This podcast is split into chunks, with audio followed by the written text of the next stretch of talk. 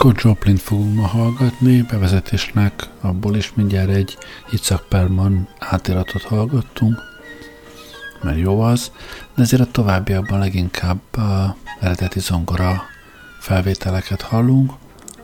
Mindjárt elsőnek a Maple Leaf Reggae, ami az első nagy slágere és sikere volt Scott Joplinnak.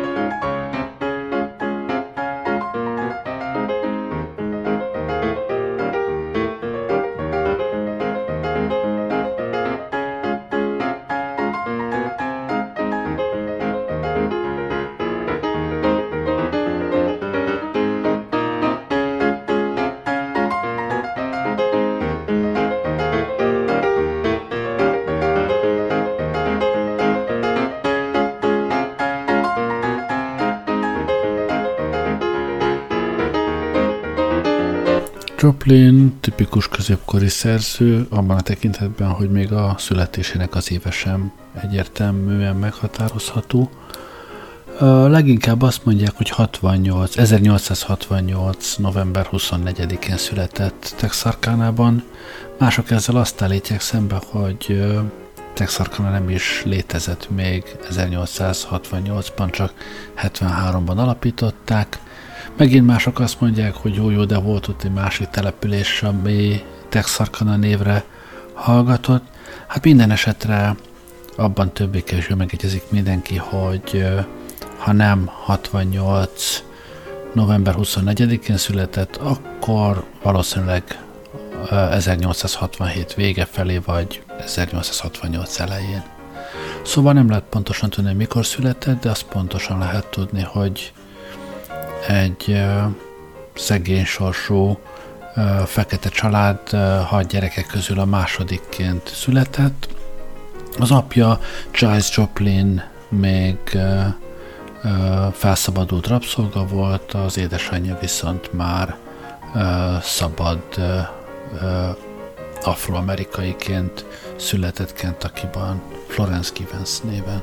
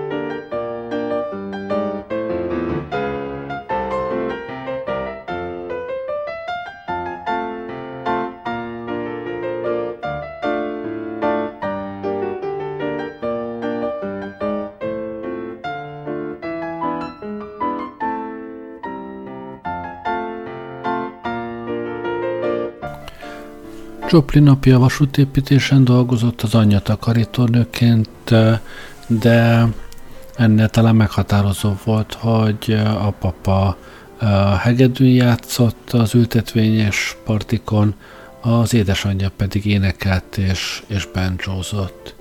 Úgyhogy Joplin már tőlük is kapott valami fajta zenei nevelést, és 7 éves korában már, ahol az édesanyja takarított, ott engedték, hogy, hogy zongorázzon, hamar felismerték a, a zenei tehetségét, és valamelyes klasszikus zongoraoktatásban is részesült később. Leginkább egy Weiss nevű német születésű zsidó zenetanár tanította, akitől aztán, aztán többé-kevésbé kitanulta a zongorázás művészetét, de, de igazából sosem lett egy, egy kiváló zongorista.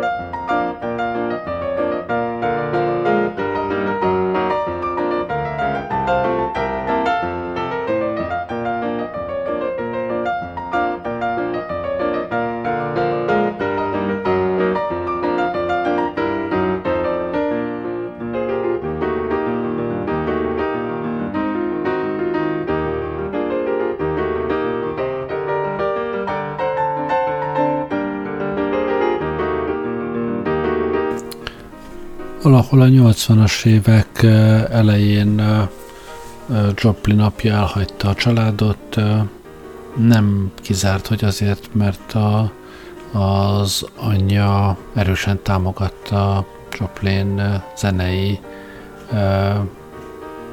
fejlődését, zenei tanulmányait, míg az apja inkább azt szerette volna, hogy rendes ember legyen belőle.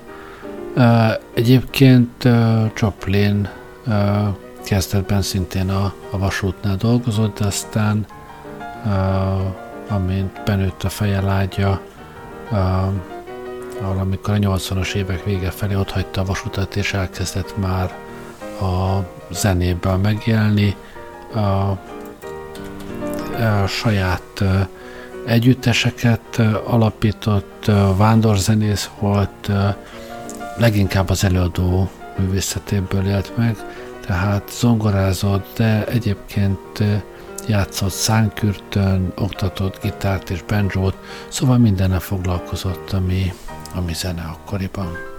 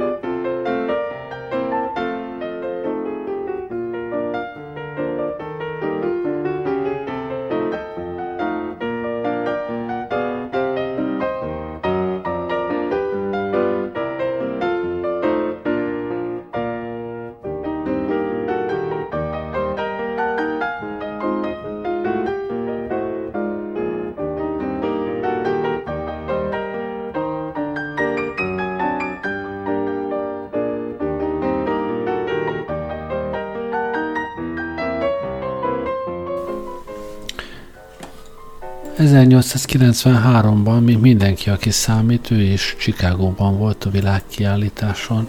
Akkoriban az még a mostaninál is sokkal nagyobb jelentőségű esemény volt. Tehát, 20, tehát 93-ban ott volt Chicagóban, és éppen akkor is ott volt az első nagy áttörés a ragtime-nak, úgyhogy onnantól kezdve nyilván aztán ő is sok ragtime-ot játszott. 94-ben járt először Szedáliában, amit később otthonának tekintett, de egészen 1904-ig nem, nem telepedett le állandóra sehol, egész 904-ig vándorzenész volt. Aztán ott Szedáliában játszott sokat a Maple Leaf klubban, és hát egyáltalán nem kizárt, hogy ennek a klubnak dedikálta aztán azt a rektámot, amivel uh, uh, híres lett.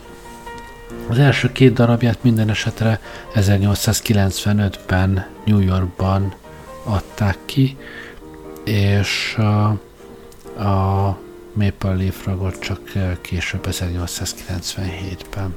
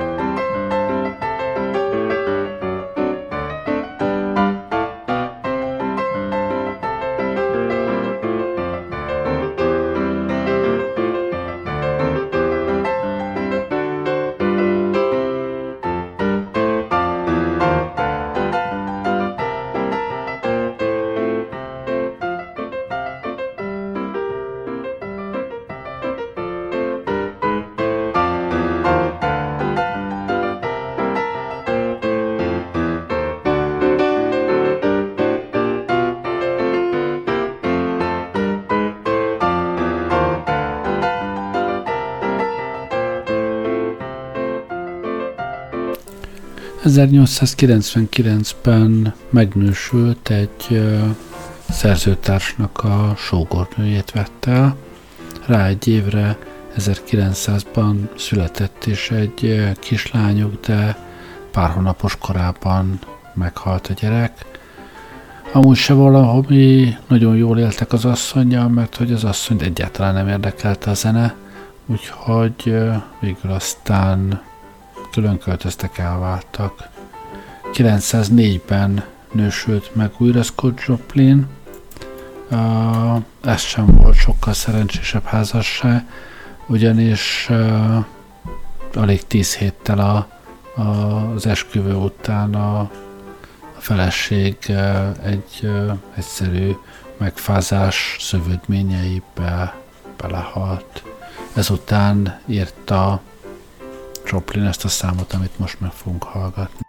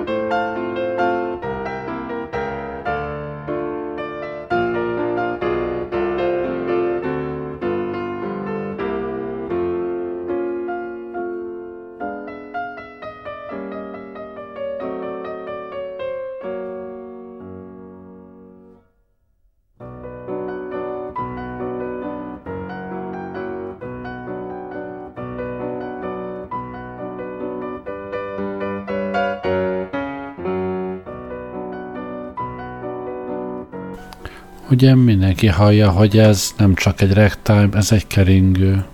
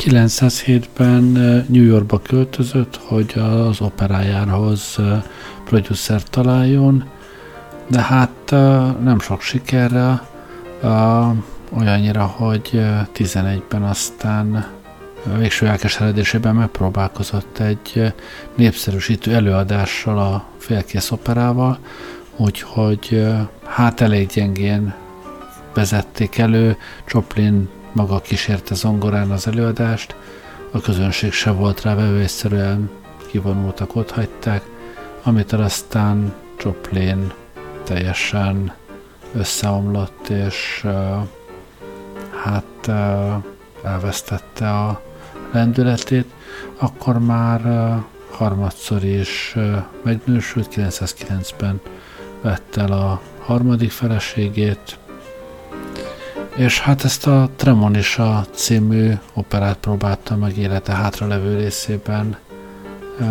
gatyába rázni és, és meghangszerelni. Eközben egyre elkeseredettebb versenyfutásban volt az idővel, tekintve, hogy súlyosan megbetegedett.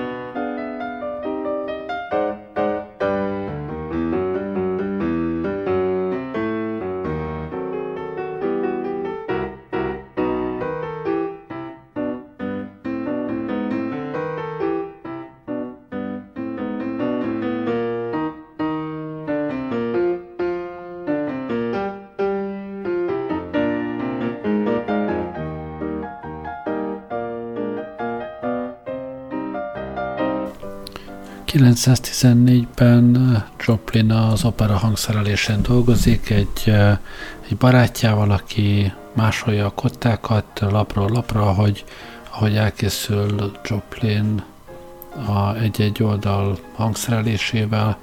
Tényleg versenyfutnak az idővel, ugyanis Joplinnak addigra már jól kifejlett szifilisze volt, ez a harmadik fázisos vagy harmadlagos szifilisze volt, amitől aztán az elmebeli képességei is meggyengültek. 16-ban már kórházba került, 17-ben pedig elmegy gyógyintézetbe. Ott halt meg 1917 április 1 a szifilisz okozta demenciában. Jártelen sírba temették, illetve hát jártelen volt a, a sírja 57 évig, aztán 1974-ben, amikor a, a Sting film kijött, amelyik a zenéjét újra nagyon divatba hozta, akkor, akkor emeltek emléket a sírjára.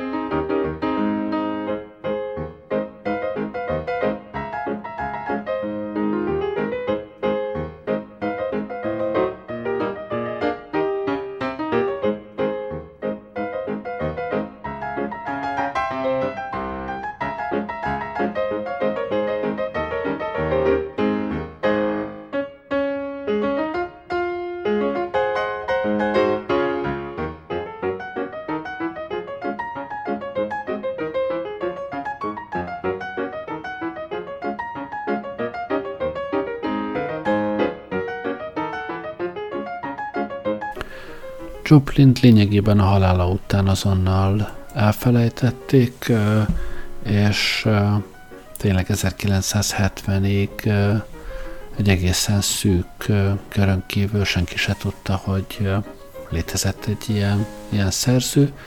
Aztán a 70-es években felkapták, újra kiadták a, az összes műveit, feljátszották a, minden darabját lemezre, aztán a Sting című filmből ö, elhíresültek a darabjai, és később ö, Joplinról is készült életrajzi film, azóta van ő benne igazából a köztudatban, és hát jó esélye van, hogy most már sose kerül ki belőle, mert ö, igazán rendkívül jó a zenéje. Még egy darabot most hallgassunk meg a Perman átiratból. Amúgy jó éjszakát kívánok, köszönöm, hogy velem voltatok ma este. Gerlei rádiózott.